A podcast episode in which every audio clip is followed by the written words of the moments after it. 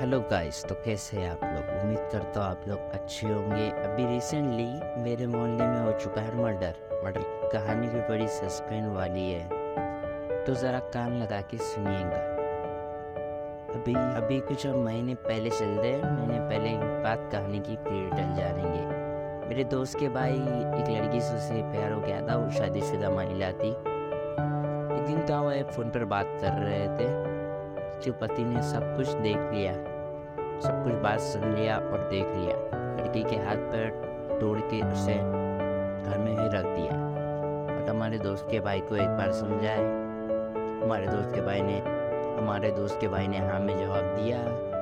उसके बाद लड़की ने लड़के को भगा कर लेके चली गई। उसके एक महीने बाद लड़के ने लड़की घर पे ला के छोड़ा। फिर सब शांत हो चुका था। पर किसे पता था? एक महीने बाद लड़का नहीं रहेगा दुनिया में। फिर ये दोनों फिर से फ़ोन पर बात कर रहे थे। एक दिन उसके पति ने सब कुछ सुन लिया। रात दस बजे उसके दोस्त को मिल चुका था। उसके दोस्त लोगों को मिलने के बाद ही रात दस बजे उसे लेके गए। मेरे दोस्त के भाई को लेके चले गए। उसके भाई को ले जाने के बाद भी